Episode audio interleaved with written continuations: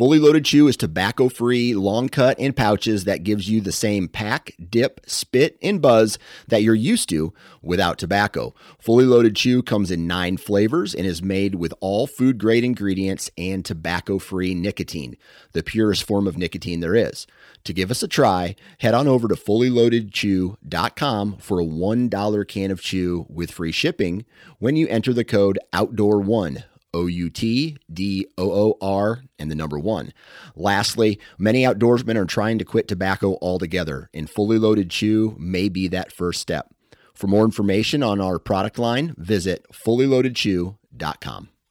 You're listening to the Average Conservationist podcast brought to you by Go Hunt and in partner with 2% for Conservation.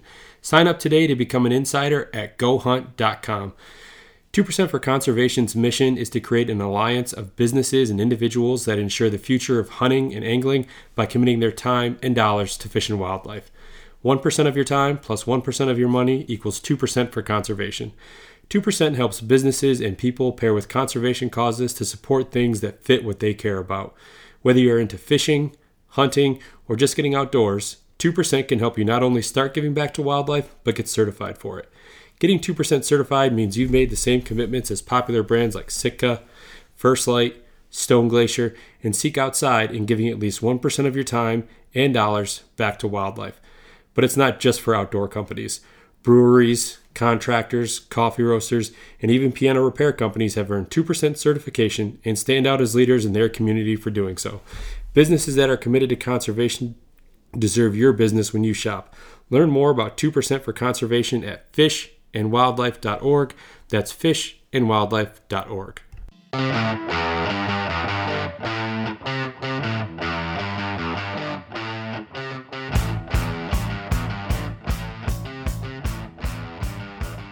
What's up, everyone? Happy Thursday.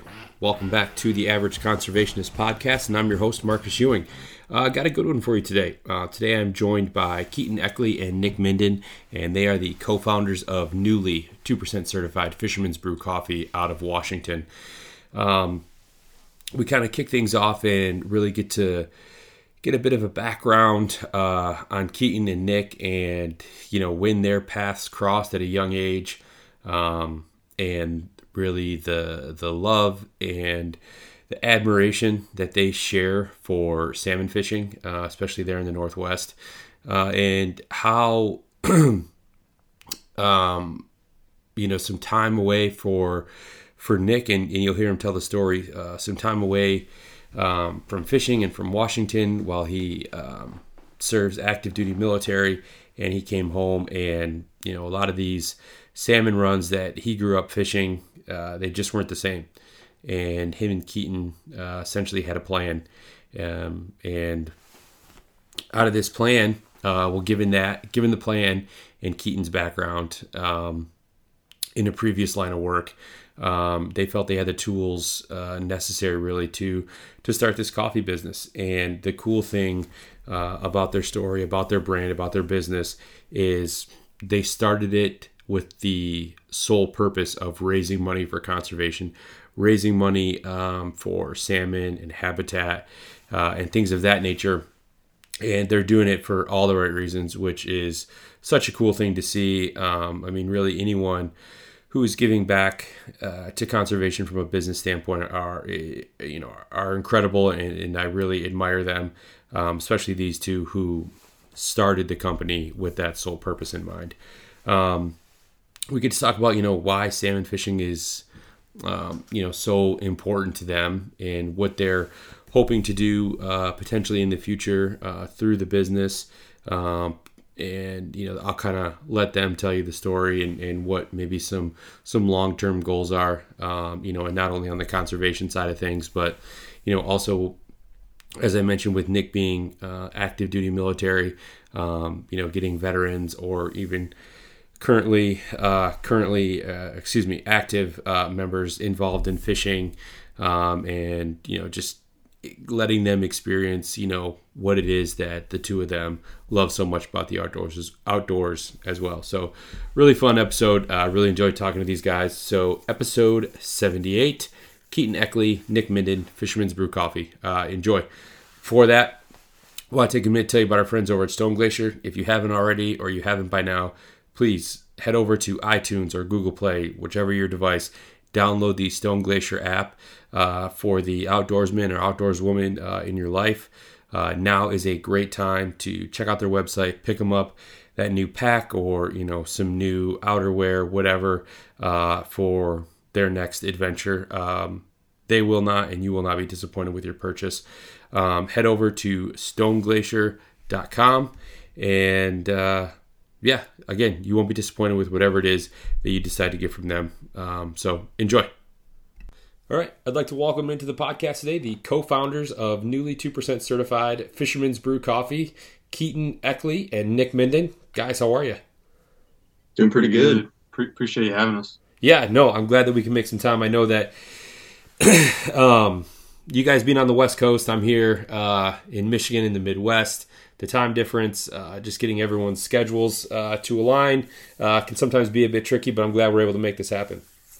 Yeah, yeah. I uh, I actually got tons of family from Michigan and Ohio, so I'm uh, pretty familiar with the dealing with the time difference there. Just throughout my life, you know, holiday phone calls, stuff like that. Always got to plan for it. Yeah. So whereabouts uh, in Michigan do you have family at? Uh, so my mom was born in Ann Arbor. Sure. And uh, then over in Ohio, my whole my dad's entire family is in Dayton. Okay. So, so I'm pro. I'm uh like I mean Ann Arbor. It's all kind of Metro Detroit more or less, but I'm probably an hour 15 hour 20 from ann arbor i'm kind of uh northeast a little bit like in the uh, rochester area if i mean i don't know how familiar you are geographically with michigan but yeah it's not uh it's not too terribly far from where i'm at okay yeah i actually uh every year i go on like fishing trips to the up so oh yeah yeah i go up to the the channels up there but i just you know drive through so i'm not super familiar with anything between the UP and Detroit. Yeah, no, the UP is beautiful, man. It's uh, it's almost criminal how many people that live like at least in like the lower peninsula of Michigan that have never made their way to the UP and have never gotten across a bridge. It's it's super unfortunate, man, because there's there's just so much cool shit to do up there. Yeah, no, the first time I went over that bridge, it was a I mean, it's it's shocking experience just seeing how much open water there is. I mean, we have the ocean out, out here, but you feel like you're looking at the Pacific or something like that. It's just yeah, it's it's pretty wild. I know. So while I lived down here in like southeast Michigan, I grew up in northern lower Michigan, so um, not an hour and a half, or no, not even that far from like the Mackinac Bridge. And I remember uh, like when I was learning to drive and I had my learner's permit, I got to drive across the bridge on my dad's old like half ton Chevy pickup, man, and driving across those grates, man, and just pulling you every which direction, and everything, and thinking to myself, what the hell did I get myself into here? Yep, yep. I uh, I've been you know going up there since I was young, but I remember the the first time we flew into uh, Detroit, and I was old enough to drive, do the drive up there. Not my dad didn't have to do the whole drive. I remember being like, hey. You can drive up there, but I'm going across the bridge because I want to drive across that bridge. Yeah, no, it, it's certainly cool. Uh, and I know I mentioned this before we started recording, but we're obviously recording on uh, Veterans Day. And Nick, you are uh, in active uh, military uh, right now, so I just want to say it again on the record. Thing, you know, thank you for your service. I appreciate that a lot. Yeah, this is uh, we got Veterans Day, so remembering quite a few buddies that I've lost over the last couple of years of being in, and everybody that came before us. So it's pretty, pretty awesome experience being in. Yeah, I'd imagine um, that you know all days it's it's probably a, a pretty heavy thing to um, to kind of deal with you know the loss of of brothers that you make uh, you know while you're in the military. But uh, today probably more than ever uh, is is one that really makes you think of them. Yeah definitely. No it's uh, funny when you're mentioning those fishing trips to Michigan. I've grown up with uh, Keaton since the second grade so it's what 18 years? Yeah I think so. It's about 18 years. about 18 years him and I have known each other and it's about 18 years I've been hearing about that trip up to Michigan and all the fishing that they do down that way. So that's that's something that I hope to be able to make my way out there and, and venture out on that bridge that you guys be talking about. Yeah, the Mighty Mac. Yeah, I mean, if you guys at any point, if you guys make it to Michigan, man, let me know. I mean, I don't know. I mean, we'll we'll certainly get into it some more here. Uh, but if you do any type of fly fishing, man, uh, I got plenty of, of, of streams and rivers and stuff that we can uh, we can get a line wet and and try to get into some trout for sure. That's definitely in my alley. I love fishing. That's that's my passion. Yeah, Yeah, no, you that's guys got a, you guys got a salmon runs up there, don't you? Yeah, yeah, we've got yeah salmon, steelhead. I mean trout. We've I mean I mean they're all trout, right? But uh, yeah, we've got lots of different things to offer, man. For sure, we can get into some stuff if you guys if you guys ever want to make a trip, man. Uh, I'll I'll probably be there this summer, so we'll uh, maybe set something up. Yeah, So- no, that's that that would be awesome. So let's kind of get into it a little bit here. So Nick Keaton, so kind of you, you kind of alluded to it there a little bit. Um, you guys have known each other since the second grade, uh, which is one of the things I was gonna kind of ask was how you two got hooked up. But it sounds like you know lifelong friends, grew up together. But take me through you know kind of what brought you to this point now, uh, and you know throughout the way like how you were introduced to the outdoors. You know, kind of what that that whole picture looks like. Yeah, so uh, I guess for me, it's just my, my dad's side of the family grew up fishing the Great Lakes.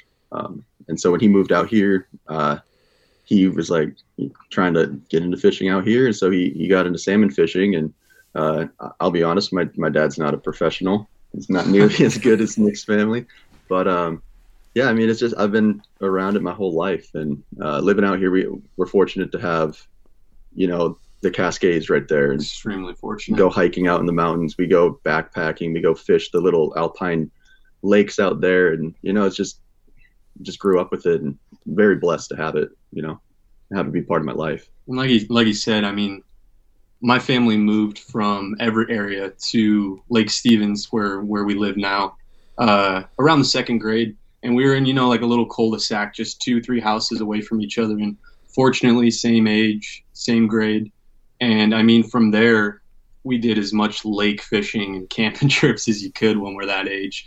But on my side of the family with my father, he got me really big into salmon fishing. I mean, I have pictures with salmon bigger than me with how small I was, how young I was, right? And I mean, even at that age and still today, it's it's unbelievable how much conservation efforts aren't being talked about uh, on a wide scale basis. I guess with how you have social media and marketing schemes these days. Uh, I just remember growing up, it's always that conversation with your grandpa or with your dad or you know in the newspaper. It's it's just been like these minimalistic efforts in my opinion on conservation efforts and it's something that's lacked there of my whole entire life.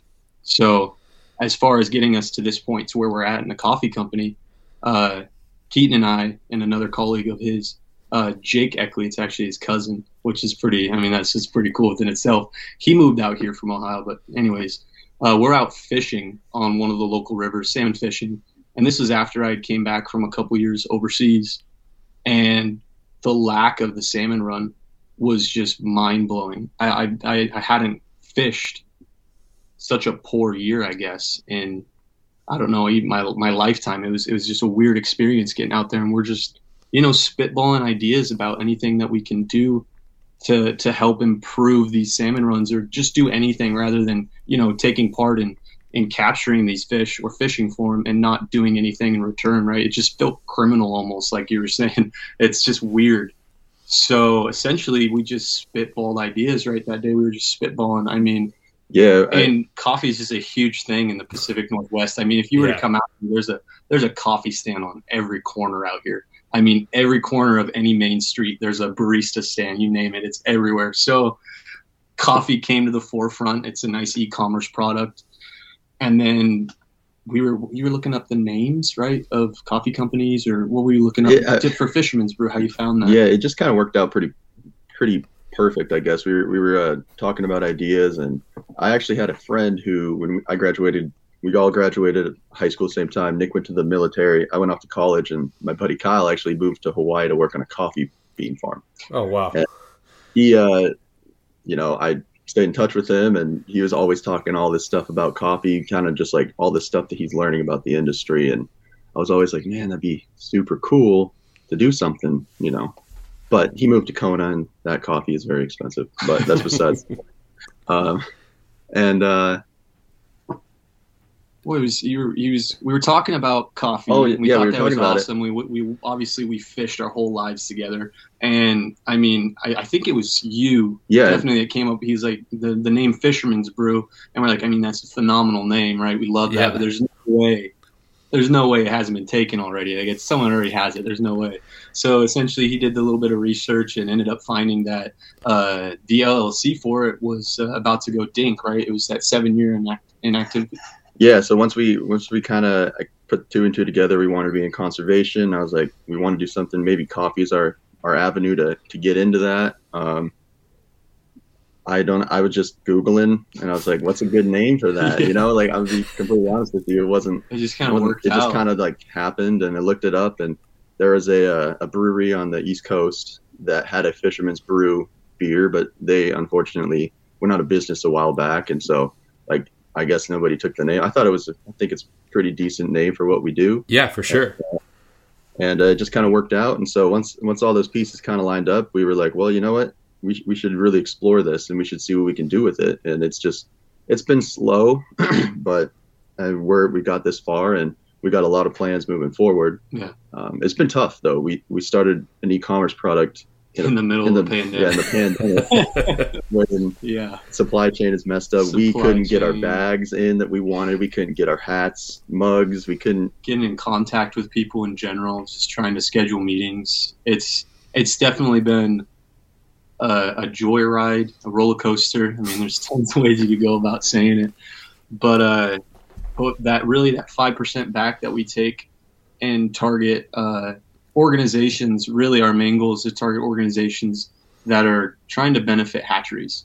Because, in in our opinion, on the research that we've done and the people we've talked to, uh, wild fish wouldn't exist if there weren't hatcheries, if there weren't successful hatchery programs. So we're trying to take, or we, we do take our money and we target these these organizations that are trying to rehab hatchery programs, get more fish in the river, and a more conscientious harvest of these these fish, and just you know, kind of we need these runs. It's it's just the simple. We need them. We can't we can't afford to lose salmon in the Pacific Northwest.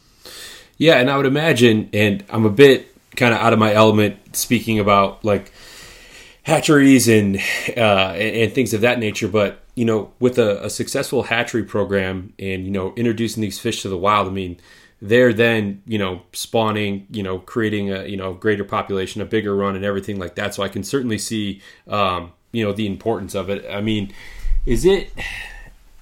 So I guess let me take a step back. Is it fair to say that essentially you guys started this company to make or to raise money for conservation?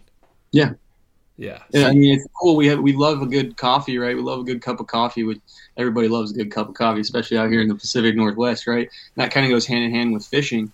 But with Keaton and Jake's background in data marketing and their ability to uh, target people, specific people, ads and stuff like that, and get get information in front of the right audience, right? Essentially, best. Yeah, I guess. I maybe could go into that background. Uh, We didn't just start a business out of nowhere. My cousin and I, uh, we graduated from college, and uh, we were working in uh, down in Seattle at a startup production company. And so for three years, I was working in a media production on sets and stuff like that. But uh, it was a team of four people, and uh, I, you know, had to learn business development skills through that. And uh, that actually, that business was a COVID casualty, sadly, because COVID came in. They, everyone's like, "Oh, we don't need to have big events being filmed or anything like that." So we were kind of sit, we were sitting there, we're like, "What do we do?" You know, we have all this experience, um, like running a small business essentially, and uh, we had marketing experience, and our degrees kind of lined up with that. And so my cousin and I co-founded a data marketing agency, and uh, through that process, you know, learned really how to manage a business properly and we we managed a lot of e-commerce products. And so we kind of had like an understanding of like what needed to be done. And so when this opportunity came up i felt like we were um, we were capable of taking advantage of the opportunity. And um, i think that's probably given us that's allowed us to get as far as we have up to this point. But yeah we did kind of sorry uh, No, sorry, no, go ahead, go ahead, go ahead. we did kind of uh, start this coffee company as like a means to um, for conservation, For conservation, to, get, to get that information in Yeah. front of the right audience rather than you know your grandpa or your dad or the newspaper ad talking about uh, these organizations like come and volunteer right? How about since it's 2021 and we have supercomputers in our pockets why don't we start throwing these this information in front of younger audiences who don't know anything about conservation? They, they they hear about it from their you know their grandpa and their dad or the newspaper Yeah, and that's what's weird about well, maybe weird's not the right word, but like just conservation in general, right? The there's I say this a lot on uh, when I'm talking to people, but like there's like this shift kind of in, in who is kind of at the forefront of the outdoors. Like it's not our dads and our grandpas anymore. Like it's guys like us, right? It's a younger, a much younger generation who just have uh, a different way of looking at processing, getting their information. I mean, like you said, everyone walking around has a freaking supercomputer in their pocket, right? And that's that's how everyone, you know, whether it's they read articles, they send emails, you know, how, that that's where people are getting their information from is on their phone, and so many people, like you said, the the, the whole conservation like mindset and ethic like we got that from our parents our grandparents and things like that but it was almost in a much different way right it was a lot of almost leading by example right? When we were young you know you know watching you know how our, our elders kind of uh, acted in in in the wild uh, you know not leaving trash and you know kind of leaving no trace and that type of stuff and not wasting animals uh, when they harvest them and things like that. But this generation uh, this younger generation they're much more vocal about things right? And they're much more of a hands-on i guess kind of group and everyone wants their voice to be heard and, and everyone has an opinion and all that stuff and that's great to a degree but you need to have the right information just like you said in front of the right people so that they can really understand the the issues and the problems that you know in this particular case that that salmon are facing in the in the northwest there. Yeah, and my uh, one of my big goals with the company is to uh, eventually use my production background, and it'd be I think it would be really cool to go highlight the conservation groups we support and, and put together like do a very well put together not sh- like a short form documentary but essentially just going through exactly like what they do where the money goes to like how it actually helps. And i think that uh i think that we're uniquely capable of, of doing that and getting that in front of a lot of people but we just we kind of got to build the foundation and that's what we're working on right now. Yeah, no, and that's a great idea because so many of these conservation organizations, whether um, you got you take someone like BHA who is not necessarily species specific, but you take like Trout Unlimited or the Mule Deer Foundation, Rocky Mountain Elk, you know, these very specific organizations that are are working towards a specific uh, species, and you know, unless you're really tied into that, I mean, it's it's one thing to be a member of these organizations and you know you pay your you know your yearly dues and maybe you attend a banquet or an online auction or something like that but to really understand the kind of behind the scenes work what it is that they're doing where the money is going and all that stuff um, people just don't know. And i think going you know kind of putting a bow on all of this that's what people want to know right? They want to know you know if they make a donation where's that money being um, Yep. what what is what is it being spent on uh, you know what type of projects are these organizations working on? Um, and i think when uh, i guess call it the consumer you know uh, the members when they have an idea of what that money's being spent on they're much more likely to to get involved whether it's you know with boots on the ground type stuff or you know financially through making donations. Yep, completely agree on that. So you kind of already answered it, but I mean, why salmon? Is it just because you know that's what you guys grew up doing? So I mean, I guess that's that's probably really what it comes down to. Uh, it's it is my passion in life, right? Uh, being in military police for the last almost six years, that that was my passion. But in the back of my head, it's always been salmon fishing and salmon throughout the Pacific Northwest because for me, it's I fish year round. Uh, I fish with friends and family year round, so it's like that genuine connection to nature and uh, other people around you that that really just drives me right? And the thought of losing like salmon i could i could cry over it right now. Like it's it's that i'm that passionate about salmon fishing. So to have that passion, I want to be able to share that with others, right? And that's not necessarily telling them exactly where to fish and exactly how to fish, but to be able to have that opportunity to fish, to not lose that opportunity, right? Because it's an amazing thing to have here to be able to go out in nature and and take advantage of it in a way that's respectful and harvest what you will eat, right? So that's really what it comes down to is that we've just been we've been fishing our entire lives and we don't really want to lose that right and then you can break it down as far as to the the nutrients and the habitat that uh, salmon provide throughout the pacific northwest is incredible the reach is i mean the more you dig into the the broader your knowledge gets on just how impactful salmon are throughout washington oregon california they go all the way up into idaho but all the way up to alaska through canada right it's just one fish one species, right? But it's just incredible how impactful these fish are. Oh, sorry, sorry, Keaton. I thought you looked like you were ready to say something there.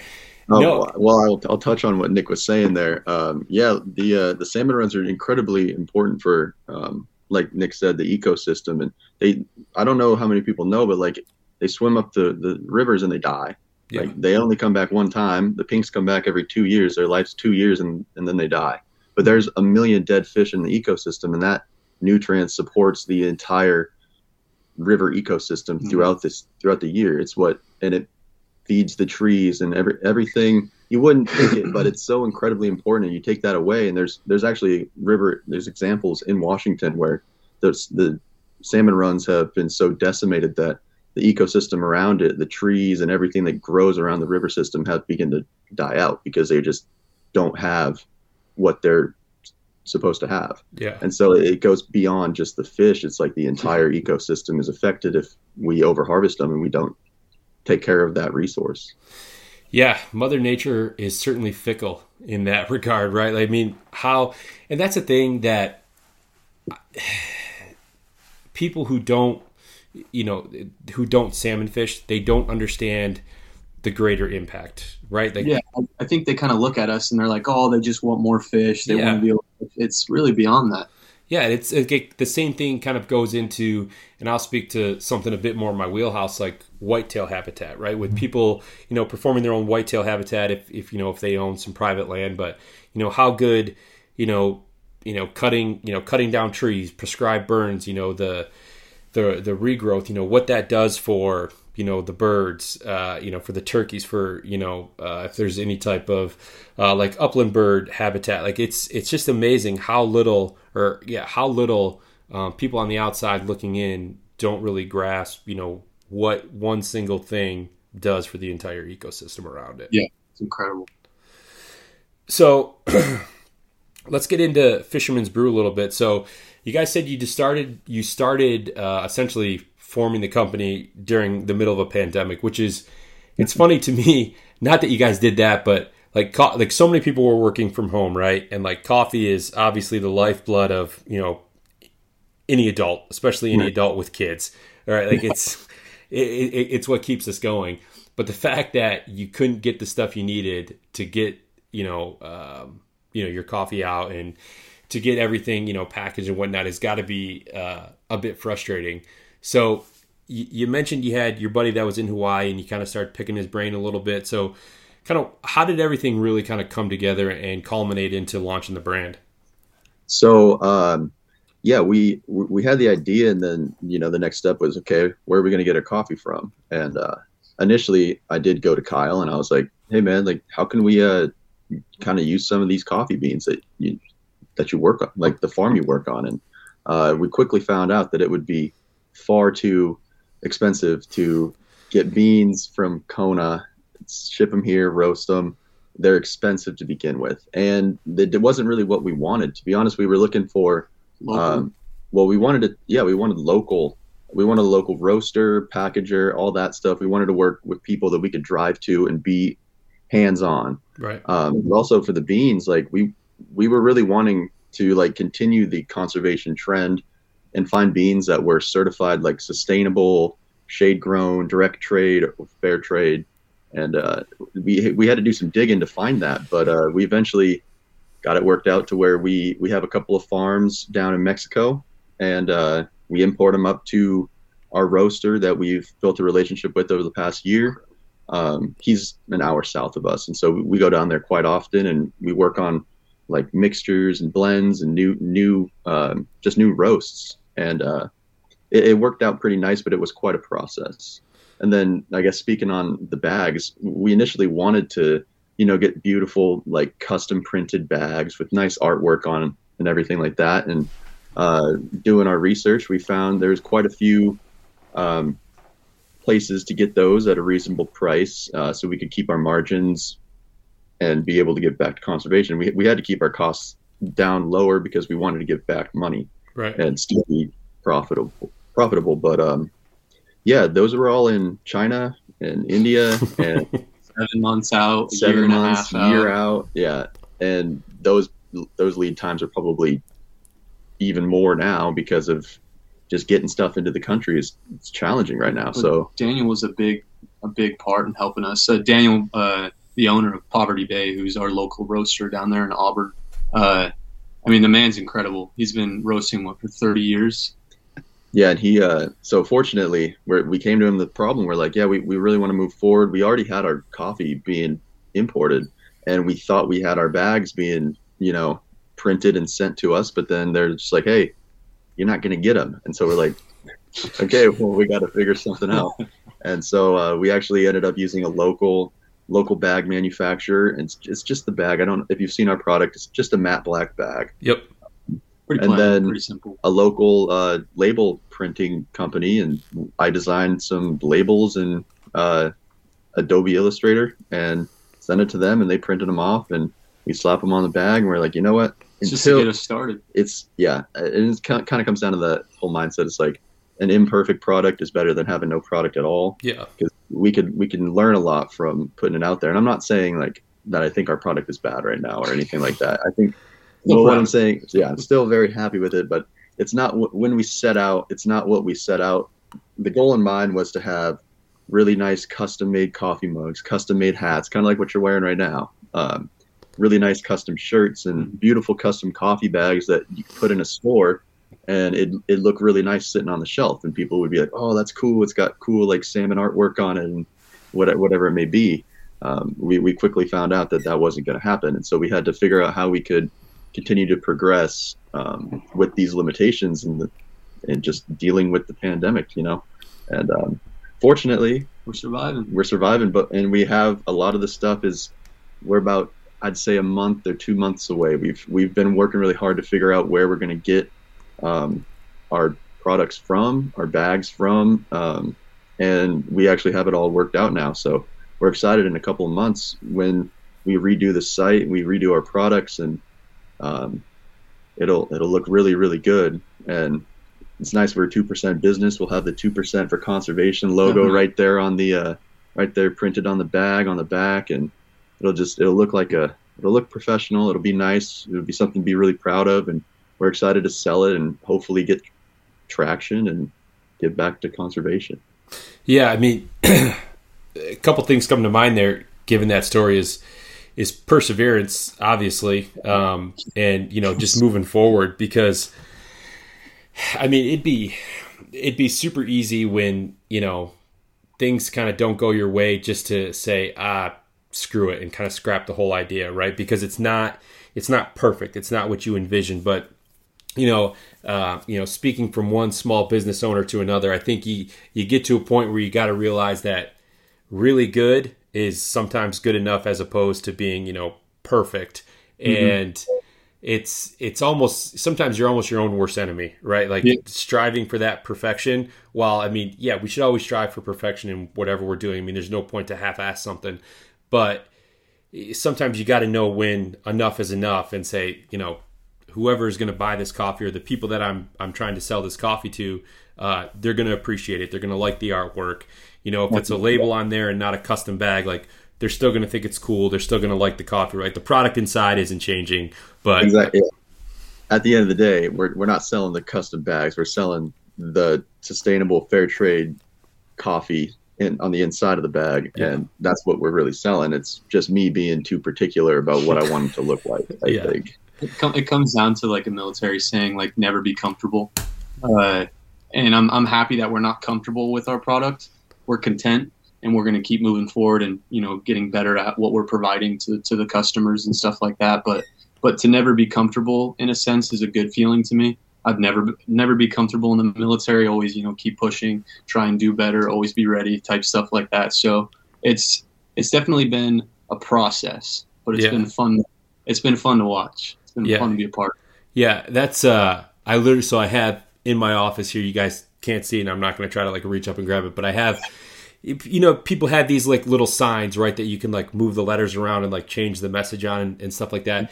Um, and I, mine says get comfortable being uncomfortable right because i yep. just think that's even like with this podcast right like i consider myself a fairly i don't want to say like outgoing but like I, I enjoy talking to people especially about the outdoors and and conservation and stuff like that but still like i mean we didn't know each other until you know half hour ago other than you know through a couple emails and I mean that's kind of a big step to just be like, yeah, like let's let's hop on a call. Let's you know let's let's shoot the shit for for a half hour, 45 minutes, an hour, whatever.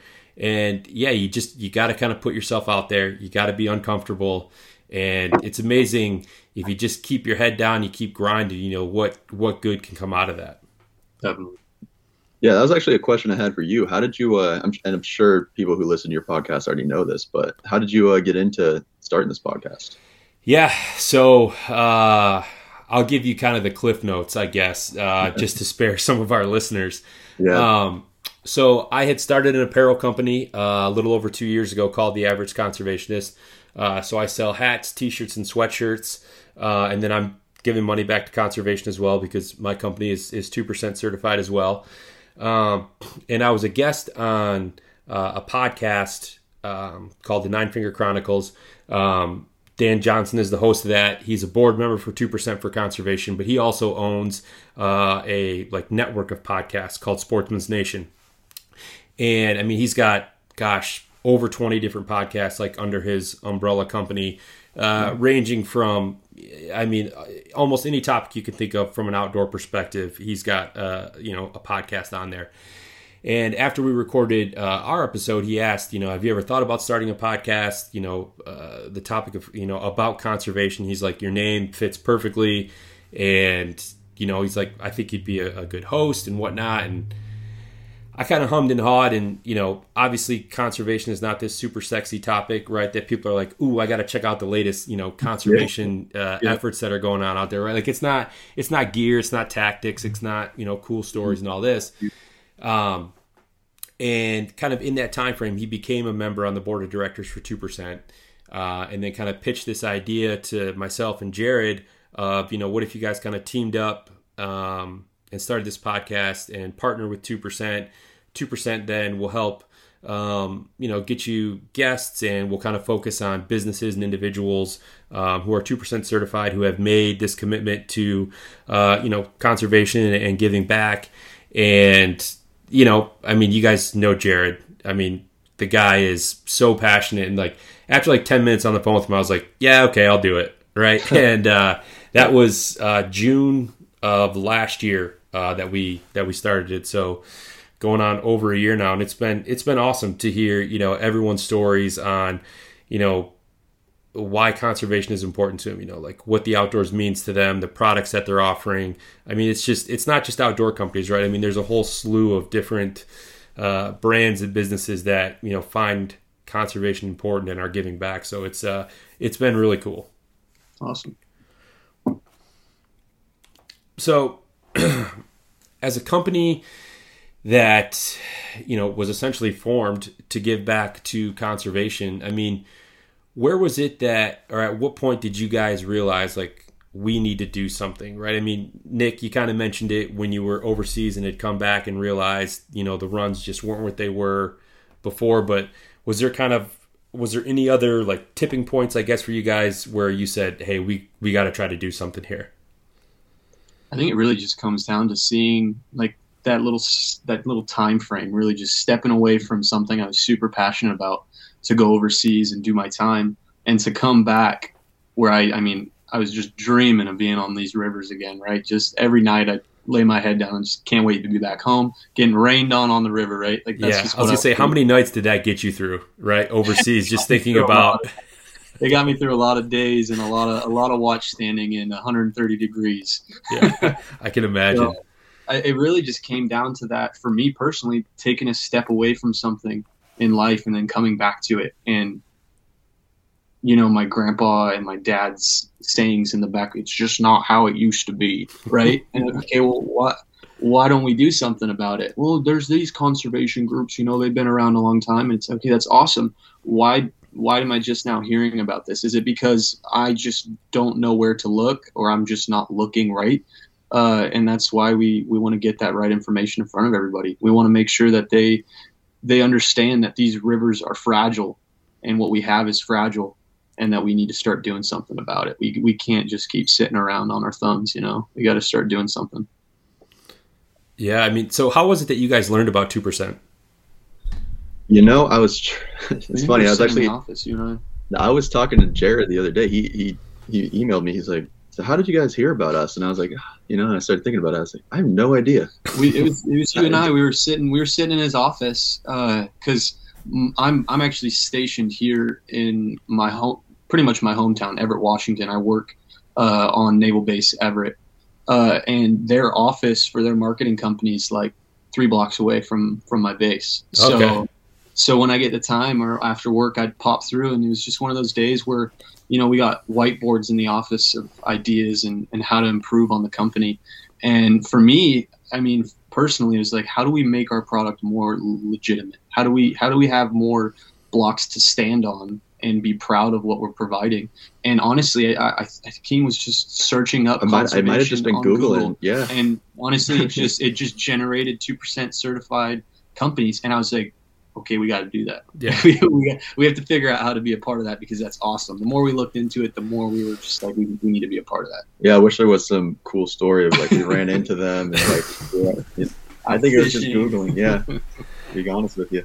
I mean, however you guys stumbled across it, I'm glad that you guys did because obviously it gets us a chance to to talk and for for people to to hear your story and you know why you guys are doing what you're doing. Which I didn't mention it before, but I mean, you hear a lot of people that start a business because you know they're passionate about whatever that business is, whether it's you know a clothing brand or um, a guiding service, whatever mm-hmm. it is. But you guys started a brand, started a company because you wanted to raise money for conservation, which is almost you hear people are like, yeah, I'm going to start this business.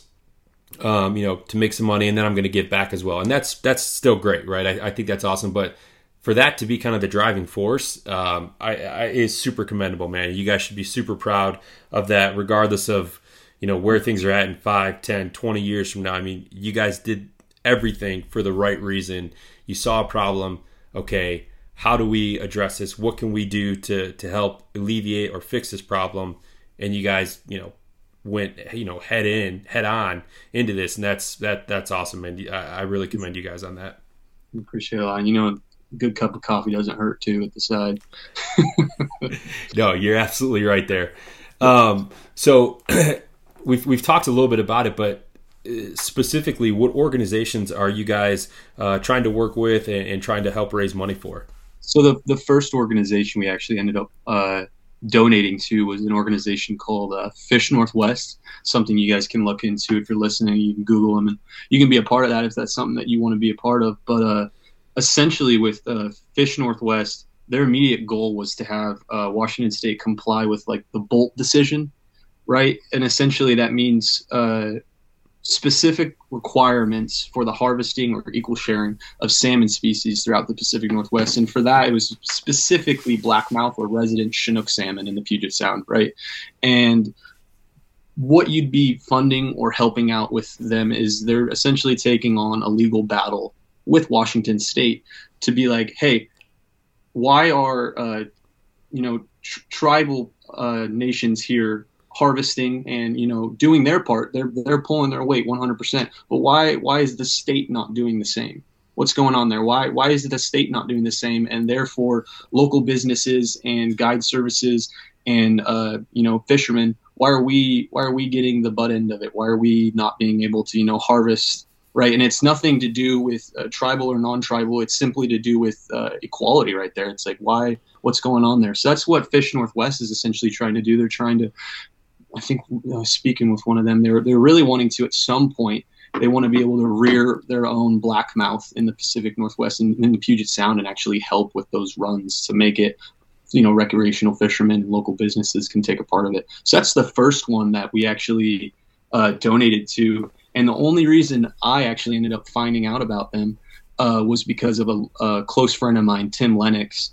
Uh, he he's definitely one of the better fishermen I've ever met in my life. And, it, and, I mean, I met him out fishing, right? How else would you meet a fishing buddy other than yeah, fishing? exactly. And, uh, and I'm I'm I mean, I'm only 24, about to turn 25, uh, and I just don't know too much about conservation. So I I just went to some of my older friends in the fishing community who've who've guided previously or have close guide friends. And I was like, help me. I'm, I'm, I'm trying to do this. I'm, my, my, my colleagues, my best friends, they're looking for a conservation group. And I was like, what, what do I do? What is a good, a good start? And so that's where we found Fish Northwest. And the more that we, I look into these companies and these other uh, conservation groups, uh, the more we kind of are starting to find our way with who we want to support and who we think's doing the right thing. Yeah, that's always a tough thing for for anyone, you know, kind of just dipping their toe uh, into kind of the conservation world is figuring out or trying to really separate uh, the groups because there's a lot of groups out there that are doing tremendous work for whatever the cause of the species is, but then you know sometimes you find some that that maybe aren't quite doing or that aren't doing what align with you know what you would expect right? Not that it's bad work by any means but exactly. it just doesn't align with with your beliefs uh, in, in terms of conservation. And that's i think a lot of times people feel like this need to when they decide they want to get involved with conservation right like they've got to join all like every organization right? They got to be a member of you know 15 20 different groups and they think that that is helping and don't get me wrong the the membership fee helps but i think if you figure out what you're passionate about you you learn what those organizations are truly doing um, that's when you're going to have like the most impact with your time and with your dollars and, and being a member of those organizations yeah, and it was, I mean, for conservation, that's one thing. And then for me personally, since I'm in the military and I'm a part of this company as a co founder, uh, I started looking into to groups like the Fallen Outdoors or, or, Veteran Outdoors, where these groups actually provide trips free of cost for veterans and disabled veterans or military members active duty like myself uh, to go out and, and, and take part in fishing. And for me, uh, being on those trips and listening to some of the conversations that some of these these veterans who've who've seen just horrific things, yeah. and to be able to, to connect with these people I've never met before on fishing, I never want that to go away. I never I never want fishing to go away just because you have opportunities like that where people can go out and heal and talk about things they've never been able to talk about before. So that's just a, a military aspect from it that is uh, something I want our company to be a part of to be able to to fund these types of projects that once again relate back to fishing. Yeah, no, that's that's incredible because I've had I had a guest on uh, maybe a month ago a month ago or so, um, Birch Barrel, um, that mm-hmm. they um, they're two percent certified as well, but they also give back to um, some different uh, veteran organizations that really help uh, you know veterans get out into the outdoors. Kind of, yeah, I mean, it's a whole experience. Uh, what was it called? Heroes and Horses, Heroes for Horses, uh, down in mm-hmm. Montana, something like that, and the the amount of organizations that are out there that are um, involved in, in different veteran affairs with uh, in terms of using the outdoors as uh, I don't know if, if, saying a healing tool yeah. is the right way. Session almost. Yeah, it, it's it's so cool because I mean the outdoors is it takes all of us back to like this primal you oh, yeah. know part of us that for so many of us is just buried down so deep. So many people never even tap into it, but it's also just it's so healing, right? Like being on mm-hmm. the river, being in the woods, in the mountains, whatever it is, and just being one with nature. I mean, it's if you've never done it, it is, it, and you can't like I can't even put it into words, but I know exactly how it makes you feel. Yep, it's it's definitely something that I, I want to make sure uh, that our company also is, is a part of with with some of those groups, just because of the the amazing things that they're doing for veterans and active duty members. It's it's awesome. Yeah, and one thing that we uh, as a company kind of hope we're capable of doing in the future is maybe having starting our own conservation group and doing exactly what we want to do. We have a lot of local rivers where we grow up, where we grew up, and where we currently live. There's what four or five within a 45 minute drive yeah. of us that we grew up fishing. We can pick and choose which river we want to go to depending when and what what fish are in, and you know having our own conservation group that really focuses on just the rivers we grew up fishing. I think that would be something that would be fantastic in the future. But um, you know, for the time being, just supporting uh, companies that align with us. Yeah, no, that's that's incredible to even have kind of that foresight, right? That you know what what could be in the future um, is is certainly an awesome goal to have and having you know not I mean you're already having a direct impact on conservation with raising money and donating money back but to form your own organization and do exactly what you want to do and to do it in an area where you guys grew up recreating and where you you know where you grew up fishing and where you probably still fish is mm-hmm. is, super cool and I can imagine how fulfilling that would be. Oh yeah, yeah, that'd be uh that's uh that'd be a great end goal to get to. Yeah, no, it's certainly it's certainly nice to have to have a goal like that kind of off in the distance. Yeah, I'm definitely pretty pretty stoked with how far we've came in such a short period of time. I mean, uh, making coffee partnerships with uh, with a local actual podcast slash live show that this uh, individual uh, Dwayne England does. It's called uh, Fish Hunt Northwest. I'm actually wearing their hat right now.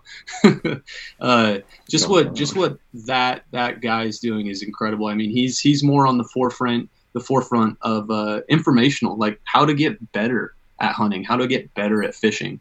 Right. That seems like I think you mentioned earlier in the in the show. That's a little bit more of a, a friendly, viewer friendly show yeah. that people tune into. They want to yep. tune in. How do I get better at this? How do I do that? Right. And the fact that technologies, it's right in front of you, right? They can YouTube these people. Uh, they can look at, oh, how do I make my bait better? How do I fish this type of water? Right. It's similar to, you know, addicted fishing, which is one of the larger uh, Pacific Northwest brands that's doing pretty well out here. But, uh, just being able to be a coffee sponsor for a local show like Fish Hunt Northwest in such a short period of time, being able to provide quality products to people in the Pacific Northwest is it's made me pretty happy. I, I sleep pretty good at night, thinking thinking that we're heading in the right direction. Yeah, and I think one of the other things I think is so cool about what you guys are doing is you're you're focusing your efforts right there at home, right? You, you, where you're where you're spending your time, and that's another thing that I've learned uh, in my short time of doing the podcast and having the businesses you know, if I'm doing 98% of my recreating here in Michigan, like that's where I want my money to go back to, right? Mm-hmm. I, I want to support organizations that are, you know, doing things to support wildlife uh, here in Michigan. Yep. Local. Yeah, exactly. so just a few more things here, guys, before we wrap up. Um, obviously, we've we've covered a lot of fishing topics. Do you guys get a chance to go out and do any type of hunting at all as well? Oh, I I have never had the opportunity, but I would love to. I uh, started watching Meat Eater uh, in college, so that was probably three or four years ago, and I just remember being like, "Wow, that's uh, that looks like what I want to do." What's but, What's awesome about here in the Pacific Northwest is uh, there's so many things to take advantage of. Uh, but what for me specifically, it is fishing. I I, I fish year round, every day of the week if I'm able to. Uh, so I have tons of close friends that hunt elk, hunt deer, hunt uh, waterfowl, stuff like that. And uh, it's not the worst trade in the world to be able to trade some smoked salmon or some fresh caught salmon, you know, for yeah. some for some elk or for some black bear. So I do fish with individuals that that try and divvy up their time between fishing and hunting, uh, and I have some friends that only hunt. Uh, and that's that brings it back to you know passion, what you're passionate about. Yeah. But it's pretty easy to tie uh, salmon conservation towards hunting out here because of you know land. There needs to be habitat in general for both. So it's it's been a pretty pretty fun topic to, to touch with my uh, my friends that hunt a lot. But I I do not hunt. I own guns, right? But I sure you do. Not, yeah. Yeah, I do not. I do not actually hunt. I, it's something I'd like to get into. Uh, but uh, for now, I think I'll stick with wetting lines. yeah, no, there's nothing wrong with that. And I'll tell you what, having that currency of some fresh caught salmon or some smoked salmon to to do a little bartering with in terms of maybe some venison or some elk, like, I mean, that's I, I take that all day. I, I would make that trade. I mean, yeah, yeah I, I wouldn't even think twice about like, oh, you've got some fresh salmon. Yeah, like let, let's talk, right? That's what a good vacuum sealer does for me. A good vacuum sealer and a big reach-in freezer.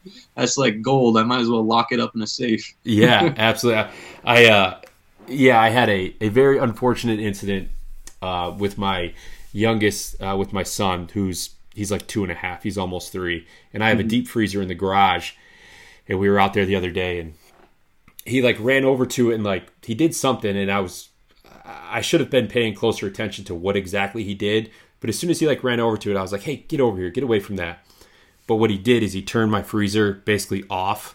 Oh. And I had and I didn't go out there for like a week because I just oh. I didn't need it. Oh, no. Yeah, you see where this story is going. Yeah, yeah, we've all experienced that, unfortunately. So I went out there. Yeah, I went out there uh, just before Halloween, and this is the first time I'm talking about this publicly because it's still every time I have, every time I talk about it, I want to cry. But I went out there and I went to grab some venison out because we are going to make some chili. I'm like, it, it, took it a minute for it to register. I'm like, I grabbed some out. I'm like, it's not very cold. I'm like, what's going on here? And then like everything starts to like click. Yeah. Like I don't see the ice build up on the walls, and I'm like, oh, you got to be shitting me. And yeah, man, like at least I mean that just comes it comes down to just the amount of time lost and the, the amount of effort and then and then it also goes back to man you don't you don't want to waste we hate wasting yeah you don't want you don't want to be that person that wastes or mistreats nature right so yeah. I i'm gonna have to drink a beer for you on that one i, pre- I appreciate that nick because it was I like every time like my wife or something brings up, I'm like, I don't want to talk about it. she was like, oh, but like, and she was like upset because there was like some other stuff in there. I was like, look, we can just go buy that stuff, right? Like that's easy. I'm like, this is like that was like a year's worth of venison in there that we had left. I'm like, I had bear meat in there, I had some lake trout in there. Like, it wasn't just venison, but I was like, oh gosh, that was that was heartbreaking. But what can oh, you do? Yeah, exactly. What can you do but get back out there? Yeah. So one more thing here, guys. Do you have any like big fishing trips or anything that you guys are looking forward to uh, this year? I mean, obviously you guys are fishing all year round, but anything uh, that you're really um, um, excited for?